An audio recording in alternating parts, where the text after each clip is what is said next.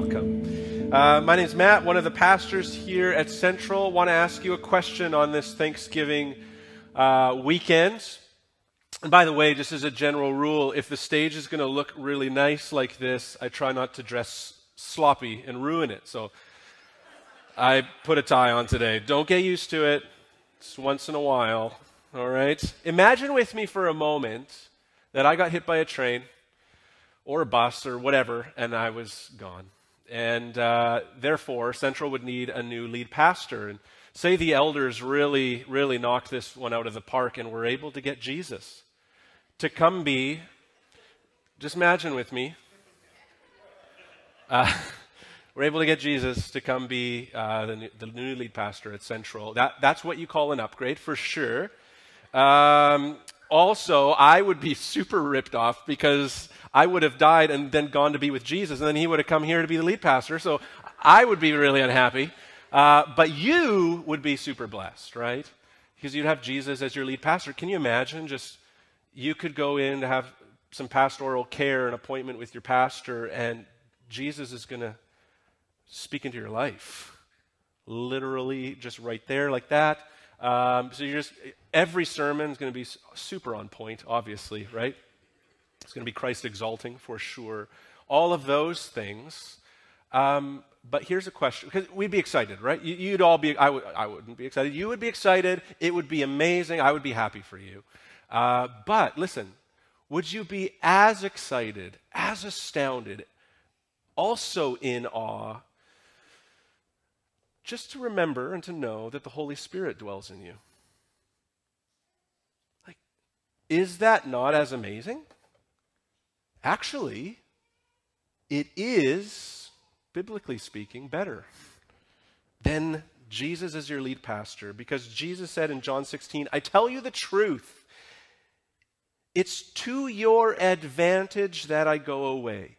For if I do not go away, the Helper will not come to you. But if I go, I will send him to you. It's better that I not stick around and be your pastor. It's better that I go and I send the Helper to live inside of you.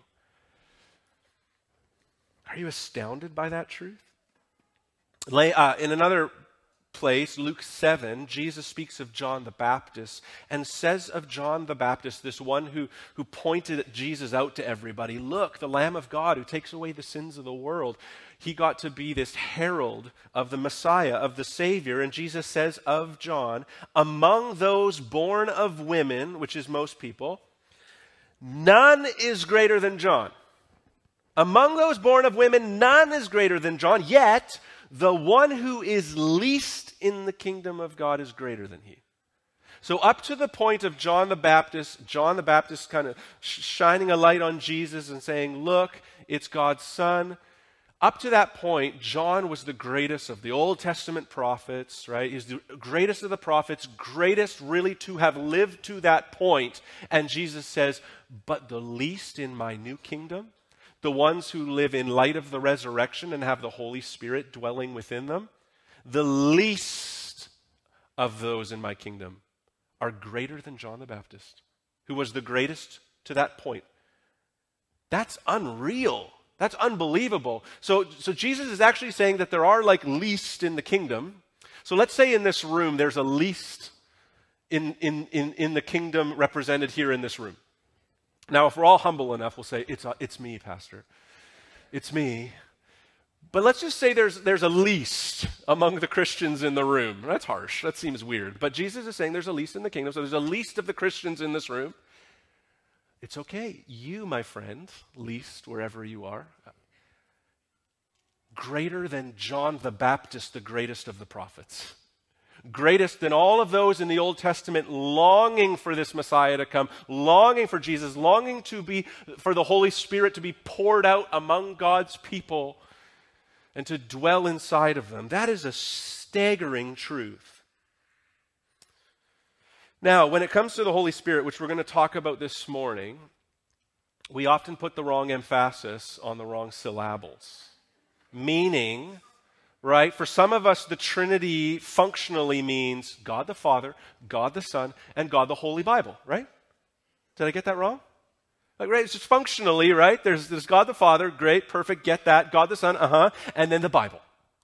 There's nothing more, right? And then there's those, maybe the pendulum swings the other direction. We all know a few people like this, where the Trinity to them is God the Holy Spirit, God the Holy Spirit, and amen, my brother, God the Holy Spirit, right? That, that's the Trinity. And so there's that sort of scenario going on too, where literally everything in their faith seems to be about the Holy Spirit.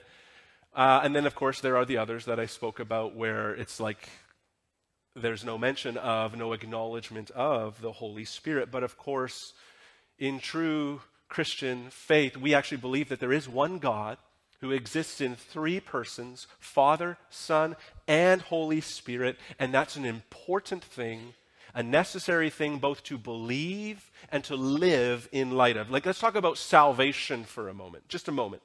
The Holy Spirit, and, or God and uh, salvation. See, there's one God in three persons, equal in power and glory, but each performing distinct roles in redemption. The Father, we could say, orchestrates redemption. Jesus, the Son, um, accomplishes redemption, and the Spirit applies it, right? So both the, the orchestrator, the accomplisher, and the applier of salvation. These are important distinctions for us to see and, of course, to acknowledge and to live in light of. We're doing a series this fall um, called We Are What We Value, and we're working our way through our six stated values because we want them to be so much more than stated values. We don't want them to just be on a poster in the foyer and on one of our pages on the website, but not be who we are. Our goal, our desire, our heart is, Lord, may we embody these values more and more because they're so critical uh, in what you, how you call us to live, so vital and so rich. And so this morning we are looking at our value of being empowered by the Spirit. So, some of the questions we want to try and answer this morning is what does it mean to be a spirit empowered church? And why is it important that we be empowered by the Spirit? And how can we be a church and, there, and individuals of it empowered by the Spirit? So, let me read a text where we were going to hang our hats this morning. It's 1 Corinthians chapter 12. We're going to look at verses 4 through 11. If you have a Bible, you can open it there. It goes after the Gospels in the New Testament, after Acts, after Romans. Then you get to 1 Corinthians. It's going to be on the screen as well. If you have a Bible app, you're welcome to use it. And we have Bibles around uh, up in the corners of the balcony and just outside these doors. Welcome to have one of those Bibles, use it as well. Let me read the text. It says this Now there are varieties of gifts, but the same Spirit. And there are varieties of service, but the same Lord. And there are varieties of activities, but it is the same God who empowers them all in everyone. To each is given the manifestation of the Spirit for the common good. For to one is given through the Spirit the utterance of wisdom, to another the utterance of knowledge according to the same Spirit, to another faith by the same Spirit, to another gifts of healing by the one Spirit, to another the working of miracles, to another prophecy, to another the ability to distinguish between spirits to another, various kinds of tongues, to another, the interpretation of tongues. All these are empowered by one and the same Spirit, who apportions to each one individually as he wills. The Holy Spirit is a person, a person of the Trinity who gives gifts to his people we're going to have three points this morning, and here's what they are, and then we'll work our way through. First, there's one giver of a beautiful diversity of gifts. This text shows us there's one giver of a beautiful diversity of gifts. Second, there's one purpose for the beautiful diversity of gifts. There is a purpose for it. And third, how to manifest the beautiful diversity of gifts. Are you ready? Okay, let's pray that God meet us in this and we'll carry on. Lord Jesus, thank you for coming to save, and thank you for sending your Spirit to us. God, I pray um, that you would speak to us through your word this morning, illuminate it by your Spirit this morning, and Lord, I pray that you would all the more continue to bring the Spirit's work to bear in our lives and the life of our church all the more. We ask for that. We desire that. Pray that you'd teach us about that this morning. In Jesus' name, amen. So there is one giver of a beautiful diversity of gifts. So let's talk about the giver and let's talk about the gifts the giver. Look at verse 13, it's, or, uh, verse 11, sorry. It's summarizing, right? There's this gift given by the Spirit, and that gift given by the Spirit, and this gift given by the Spirit, and that gift given by the Spirit. And then verse 11 says, All these are empowered by one and the same Spirit, who apportions to each one individually as he wills. That is saying many things, but it's saying no less than it's the Holy Spirit who gives spiritual gifts to everyone who believes. I mean, check out verse 7 earlier. It says, To each is given. That means everyone who believes in Jesus Christ, the message of Jesus, has put their faith in Jesus, everybody is given a gift by the Spirit.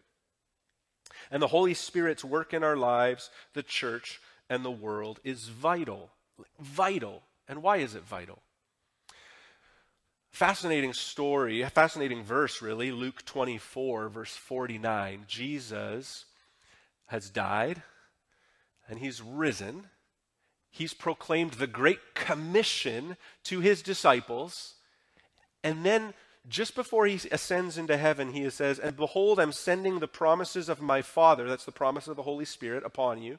But stay in the city until you are clothed with power from on high. Fascinating little verse. Like I said, Jesus died, Jesus rose, Jesus gave this great commission go to the nations and baptize people and teach people everything I've commanded you. Like, you need to go and do that. So here's this group. They're the only people on the planet that truly comprehend and believe the gospel. They've been told to go everywhere and tell it. But then Jesus says, But I'm going to say, you just wait, though. Don't do it yet. And you're thinking, why? They they're the only ones with this message on the planet that can save people. But wait, hold up. Why? Well, they needed to wait for the filling and empowering of the Holy Spirit. And what's interesting about that is their best, their very best, was absolutely useless to produce anything of value.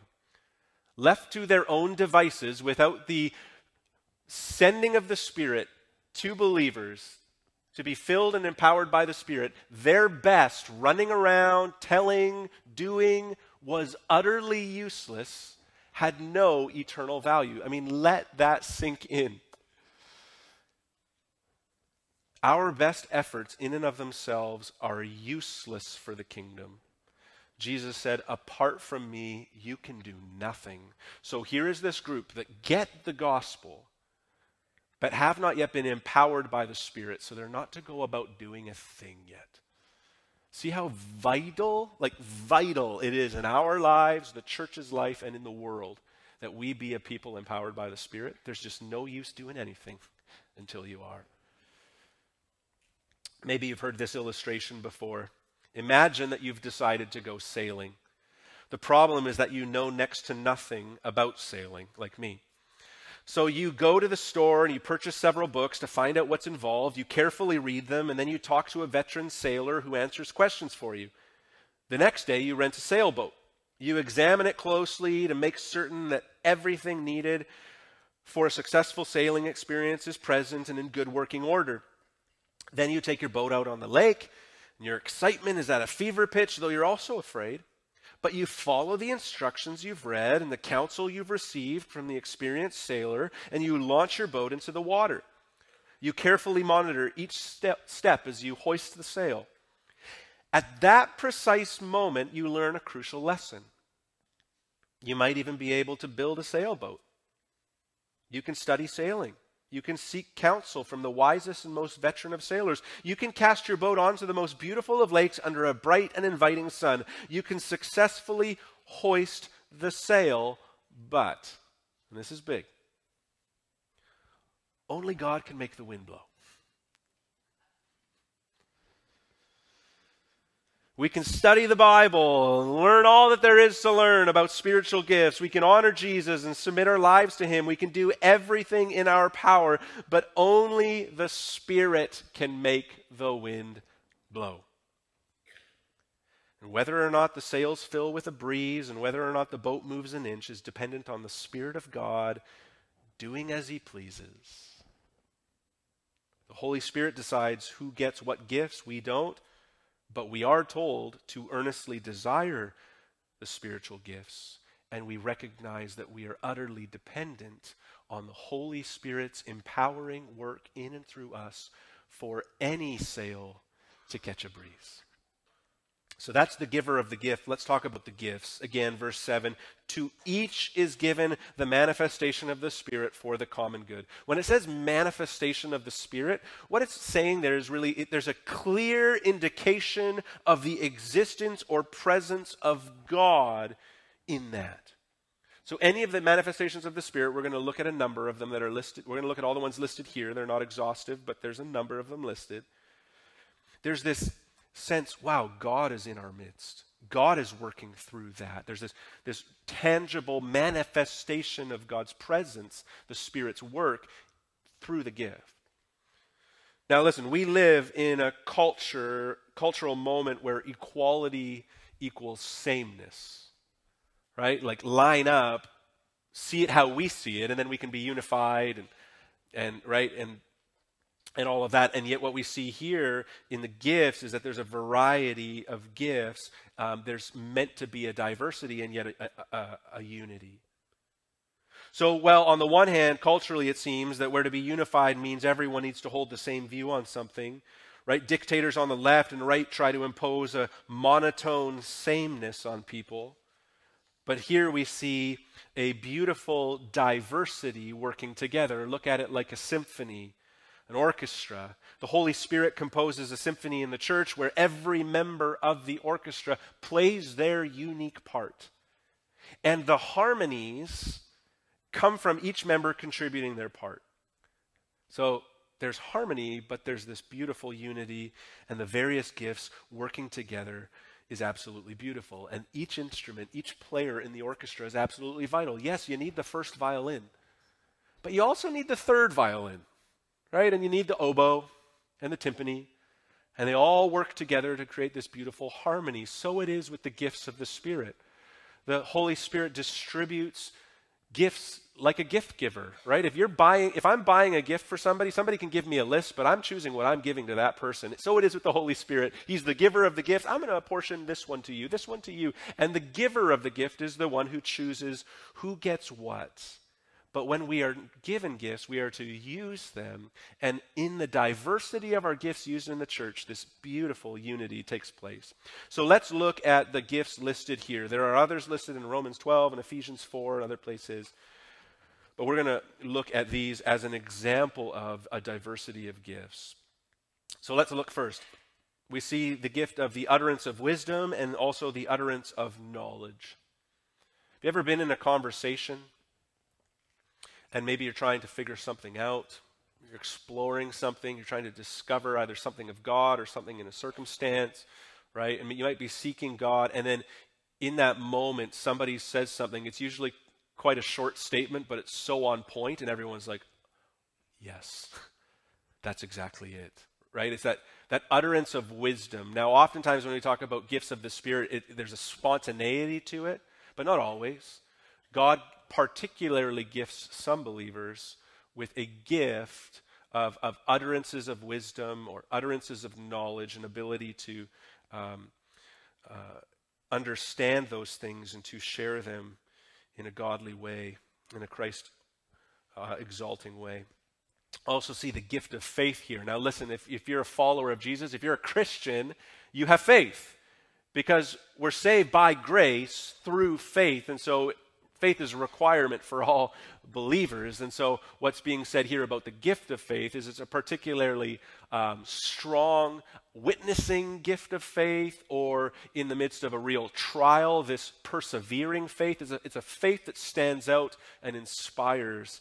A few weeks back, we uh, were asked as, as elders to uh, pray over someone who uh, um, received news that uh, cancer had come back a second time for him. And so we were praying for him and his young family. We were asked to do that. Uh, so we did that between services a few weeks back, and we were praying for them. And I walk in the room thinking I'm going to minister to this family, and that was the goal, and that was what we did. And yet, at the same time, was so ministered to because in the midst of praying for this family, praying for healing, praying for this man, um, he began to pray. And the very first words out of his mouth were, "God, thank you for this trial." It's like, wow. It's not what I was expecting. And then his 11 year old daughter, Abby, prayed next. And she prayed, God, thank you that last time my dad had cancer, it brought me closer to you. I just pray this next time, this second time my dad has cancer, it brings me even closer to you. That was one of the highlights of my last year in ministry. And why is that? Because I witnessed the faith of a brother and sister in Christ, and it was a gift to us. Healing. Uh, I uh, heard from John and Bonnie Esau, missionaries of ours, to Thailand, and just astounding works of God, miracles have been happening in this place that they are serving in Thailand. Uh, a number of people have been healed from, from cancer and from uh, a man had blindness in an eye and, and for years, and they prayed that he would be healed, and his uh, sight was restored in his left eye. Incredible things like that. This woman named M, this Thai woman named M, had um, cancer, I believe, and she was healed. She was healed from cancer, and she had such faith in God now that she started to go to the hospital and witness to people. And as she was witnessing to people in the hospital, she'd say, Do you want to be healed? And they'd be like, Well, sometimes they'd be like, Yeah, sure, I'd like to be healed. So she gets on the phone and calls her young pastor named Shalom and is like, You need to come because there's somebody here who would like to be healed. So could you come and pray that they'd get healed? And, and, and God was working this gift of healing through this young pastor named Shalom, but with fear and trembling God, in, in him, God was working this. Like he had prayed for a couple people and they had received healing. So M calls him up one day and is like, there's a man who can't walk, hasn't been able to walk for a long time. He's lame. And he wants to be healed. So could you come to the hospital and pray and so that he can walk again?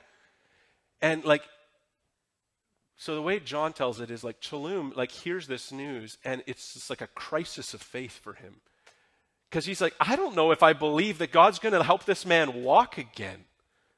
Like, I don't, and I don't know that God's going to use me to do that. And so the whole time going to the hospital, like, crisis of faith like nerves, just like, ah, I'm going to look like a fool. I don't think this is going to happen. But he shows up in the room and they just begin to pray. Pray that this man who hasn't been able to walk for a long time, that he would be re- given restored ability in his legs to walk again. And within two days, he was walking again.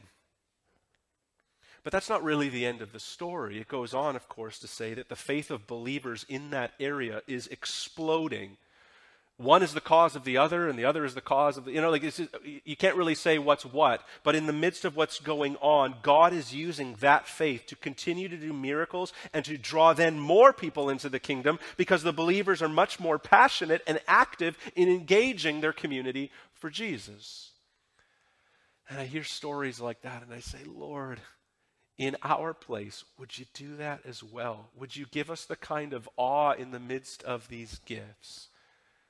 That absolutely lights a fire in our souls. So we hear that about healing. The next list is, is uh, next on the list is miracles, which is really any miraculous thing that's not healing. So healing is kind of differentiated, and then any other kind of miraculous gift. Then it goes on to talk about prophecy.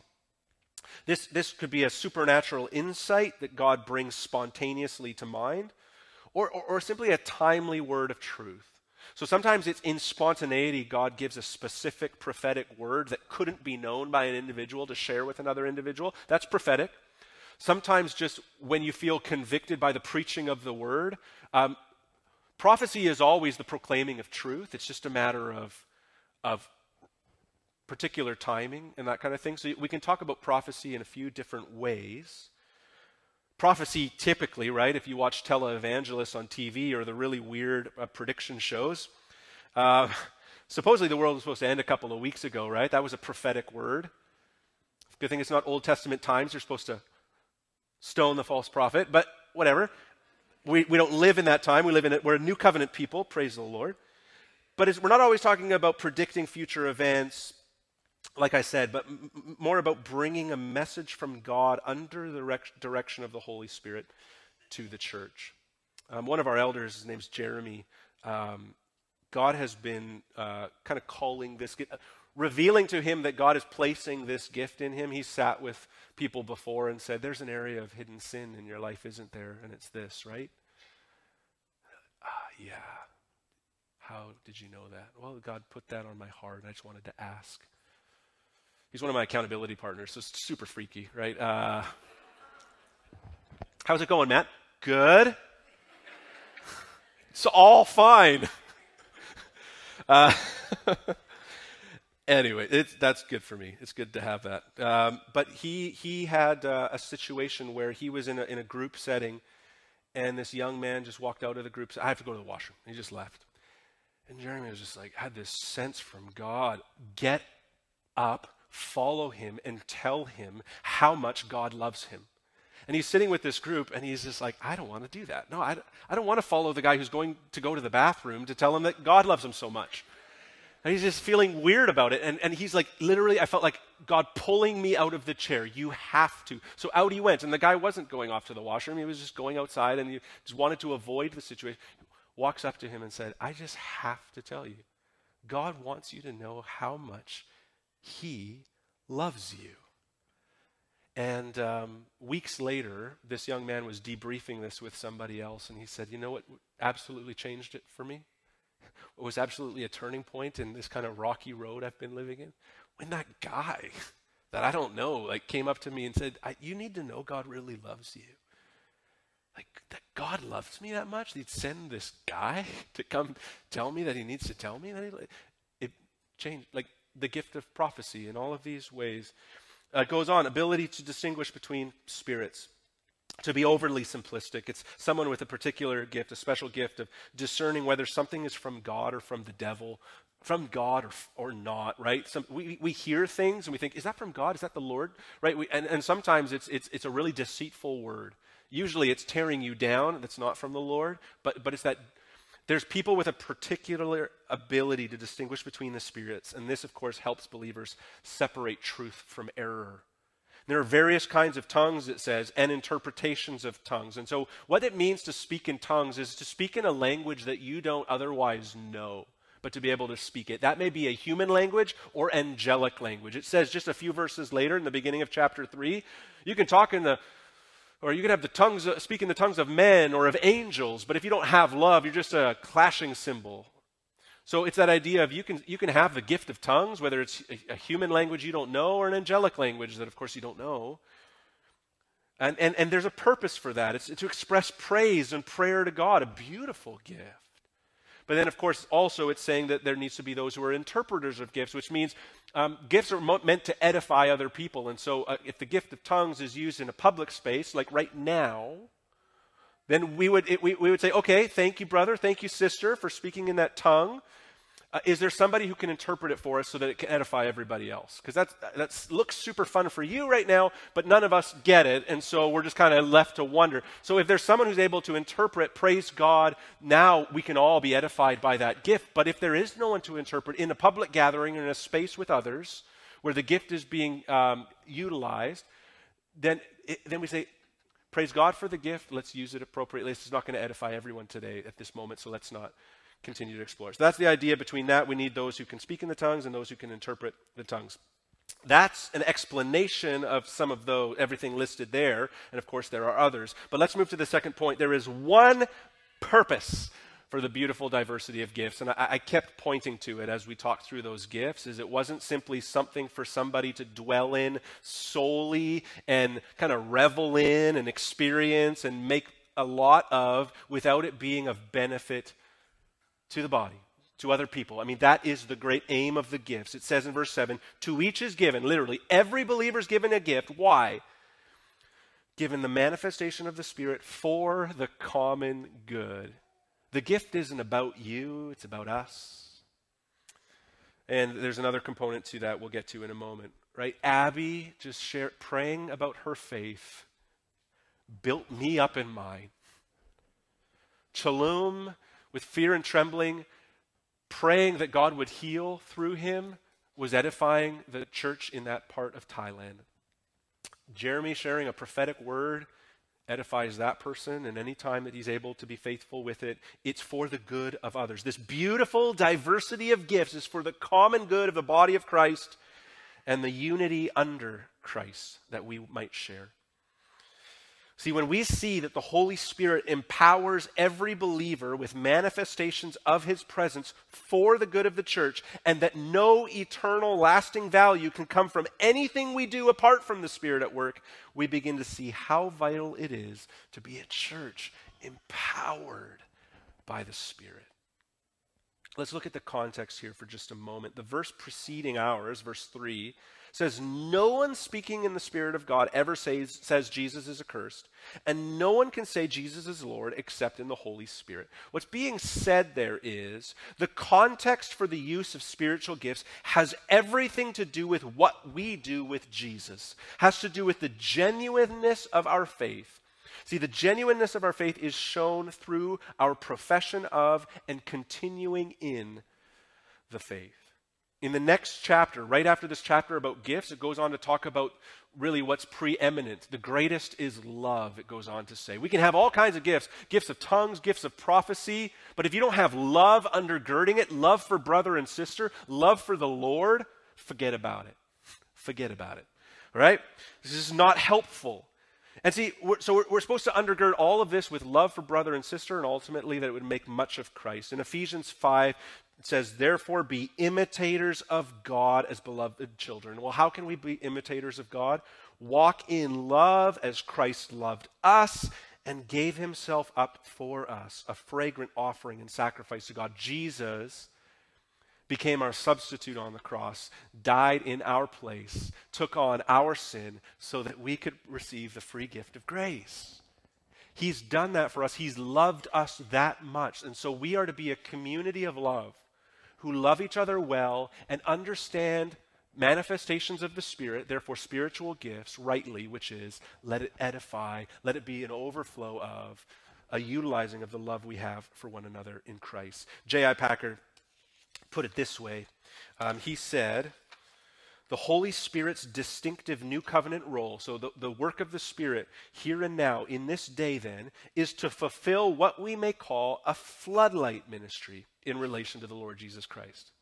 When floodlighting is done well, the floodlights are so placed that you do not see them. You are not, in fact, supposed to see where the light is coming from. What you are meant to see is just the building on which the floodlights are trained. He is, the Holy Spirit is, so to speak, the hidden floodlight shining on the Savior. That's helpful. That's really, really helpful. Spiritual gifts, gifts of the Spirit, are given for the common good, and what they're meant to do is point us all the more towards Christ. So when a manifestation of the Spirit is exhibited, and you, it should be a presence of God that shines a light on Jesus and builds up your faith. What an amazing thing. Every follower of Jesus with a gift a gift that can edify, encourage, and shine a light on Jesus. And as we do that together, it becomes these floodlights that shine on Christ. So don't miss this. The Holy Spirit is about Jesus and giving his body, the church, gifts that shine a floodlight on him. Third, lastly, how to manifest the beautiful diversity of gifts.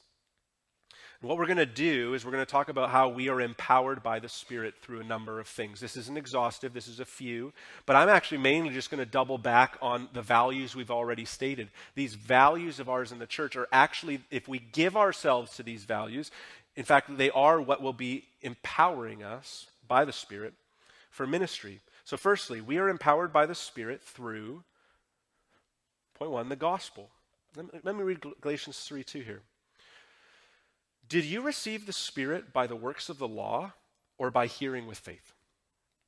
The answer, of course, is that you received the Spirit through faith in Jesus Christ. By believing in what Jesus did, you received the Spirit. Goes on. Are you so foolish? Paul's chastising the Galatians here a little bit. Are you so foolish? Having begun by the Spirit, are you now being perfected by the flesh? Okay, so let me get this straight, Paul's saying. You received the Spirit in the first place by believing in the gospel. Why is it now that you think you're going to continue in the Spirit by turning to something other than the gospel? So he's saying something that should become obvious to us. We shouldn't move on from the gospel. If we want to continue in the Spirit, we should continue in the gospel and live there. And so when we're centered on the gospel as a church, that's a good place to live. That's the hope, that's the desire. We live there because the Holy Spirit will continue to empower his people in living there. Life in the Spirit is life that has encountered the gospel and keeps encountering the gospel. As we live there and never move on from there, the Holy Spirit's pleased to dwell in us, assure us, and work through us. As we believe the gospel and experience the empowering of the Holy Spirit, we are able to fight sin and grow in faith. So if we never move on from the gospel, we continue to we continue in the Spirit, and the Spirit will make his presence felt to us, and His Spirit then will be available to us to help us fight sin, conquer sin, all of those kinds of things. Now, listen, I have a couple of little boys they're five and seven. And I don't do this enough, but I do this every so often. Is I'll pick one of them up and throw them in the air and then try to catch them. And then if I catch them successfully, I'll usually nestle my, my face into their necks and blow fart noises on their necks as I kiss them and then hug them and squeeze them. And they start to want to get out of the hold, but I don't let them. And I say, I love you so much. I'm so proud of you. I'm always going to be your dad. I love being your dad. Now, let me ask you a question. Before I do that every six months, um, before I do that, are those little boys any less my sons? Legally, technically, no. but in that moment, do you think they feel more like my sons? Of course they do. I worry sometimes that we accept Jesus, believe that he dwells in our hearts, but don't pursue that close relationship with Him. We need that. That reminder hey, I love you. I love, I'm, he, I'm close. I'm near. You're mine. Right? That's, that's the ministering of the Holy Spirit. We're, we receive that in the first place through the gospel, and we continue in that in the gospel. Secondly, we're empowered by the Spirit through the Bible. The Bible. These might not be the answers you're expecting, but they're absolutely true. We're empowered by the Spirit through the gospel. Look at 1 Corinthians 2, earlier in the book that we're looking at this morning. We impart this in words not taught by human wisdom, but taught by the Spirit, interpreting spiritual truths to those who are spiritual. The natural person does not accept the things of the Spirit of God, for their folly to him. He is not able to understand them because they are spiritually discerned. This section is talking about, it's just in light of we preach Christ crucified, which is a stumbling block to Jews and folly, foolishness to Gentiles. And then the Word of God, it goes on to talk about, is absolute foolishness, and it's not intelligible. We don't understand it apart from the Holy Spirit illuminating His Word in us. Illumination is, is the work that happens when we read the Scriptures, hear the Scriptures. It's a work of the Spirit to help the believer grasp and love the truths revealed to them in Scripture. So a lot of times we want to be empowered by the Spirit and we think, man, what's God's will for me? I want to be used by Him. What should I be doing? Right? Asking those questions. What's God's will for my life here? And we, uh, have heard that question asked a lot. And it's a good question to ask. A lot of times I'll just say, like, well, what has God been telling you in the scriptures lately? And they'll be like, well, I haven't really been reading my Bible lately, but I'm wondering what God's will is for me. Well, His will is that you follow His word, and His Spirit's going to meet you in that, build you up, and tell you what He says. I need you to hear this. You will know God's will to the degree that you know His Word.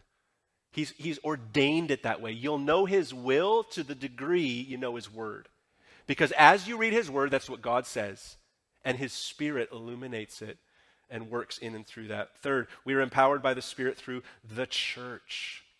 Acts 13 is fascinating to me because these amazing um, missionaries, Saul, who had become the apostle Paul, and Barnabas, are sent out from the church of Antioch in Acts 13. But you know what's fascinating about it is God tells that to the church. And the church call out from among them Saul and Barnabas, so they lay hands on them and send them out. Who did God tell that Paul and Barnabas should go and be missionaries? He told the church that. Like, this is really important for us to see.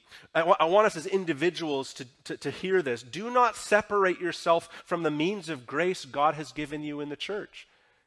For you to be empowered by the Spirit, you know what? He's likely going to use the church to, to call that out in you, right? And it's, it's a helpful safeguard too, right? Like for some, sometimes it's like, I think God's calling me to be a worship leader, and, and then, you know, your, your brothers and sisters in Christ in the church are like, well, you're tone deaf, so I don't think he's calling you to that. And if he is calling you to that, it's not at this church. So, you know, that kind of thing that was a super negative example, but spin it to the positive, right? And then this is that idea of like, yes, God is calling you to that. I see that in you. I see that in you. I affirm that, right? And that's what the church do for one another. I want to say that to our life group leaders and any kind of small group leaders in our church where we break this big thing down into smaller groups throughout the week. I want you to hear this. This is for all of us, especially the leaders in those groups, is that is a space consistently to identify discern and call out giftings in each other. Right? Hey, I know, I think God's gifted you. Have you thought about that? Right? That, that's the space to kind of work that together. And so we need to be doing that that we might all experience the empowerment of the Holy Spirit. For many of us, we need that nudge and affirmation and encouragement from others around us who can say, Actually, I'm seeing something in you that you probably don't even see. I think God's working that. And pray for it. Uh, fourth, we are empowered by the Spirit through the giftings. You have, as we've seen in the text, a manifestation of the Spirit of God to put to use for God's glory and the good of the church. The Holy Spirit empowers this in the life of every believer. Where you are neglected, where, sorry, where gifts are neglected in your life, you suffer and the church suffers. We all suffer.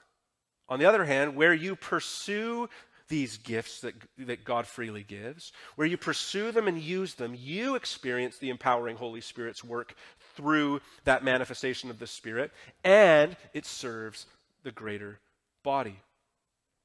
At the end of the, chapter 12, Paul says, earnestly desire the higher gifts. At the beginning of chapter 14, he says, pursue love and earnestly desire the spiritual gifts, especially that you may prophesy because it's so useful for many. And so, what's being said here is ask for these gifts. Pray, desire them, seek them, and exercise these gifts that he's given you.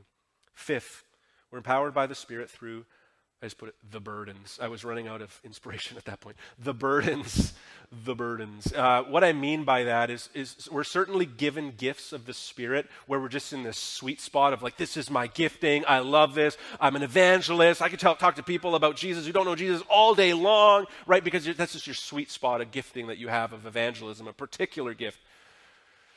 But what I mean by the burdens is just this this weight on your heart. When you think of the mission of God and the call of the church in the mission of God, and you're like, man, I have a burden for this particular people group. I have a burden for this particular ministry in the church. I have a burden for it. And you might not be particularly gifted in it, but God might be calling you towards it. You might have a particular burden for a neighbor who does not yet know Jesus, or the poor and the marginalized, or for orphans, or, or this particular burden that you should disciple a few people younger than yourself in the faith, and so on.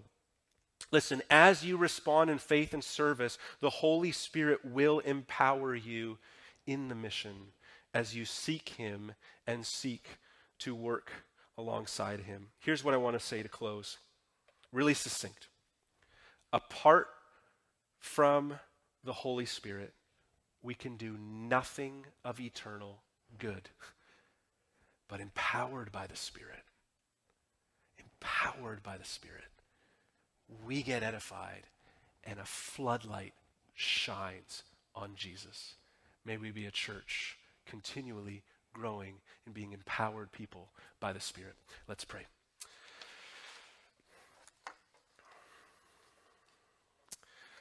Lord Jesus, I ask for just that. I, I ask that your will would be done in and through us. And your will was to go so that this, you could send the Spirit to come, our great helper. And so, God, I pray. I pray that we would not neglect the Holy Spirit. I worry sometimes, Lord, that in trying to be so faithful to the Bible, we actually trick ourselves into not being sensitive to the Spirit, which is actually to not give ourselves to what you make plain in the Bible, which is that we should exercise these gifts. And so, Lord, I just pray that you maybe keep us from blind spots. Um, I pray that you would truly empower us as a church by your Spirit in a variety, di- in a diverse, beautiful set of gifts. God, may we see them at work. May they be edifying to one another and may they be bring you fame and glory. In Jesus' name, amen.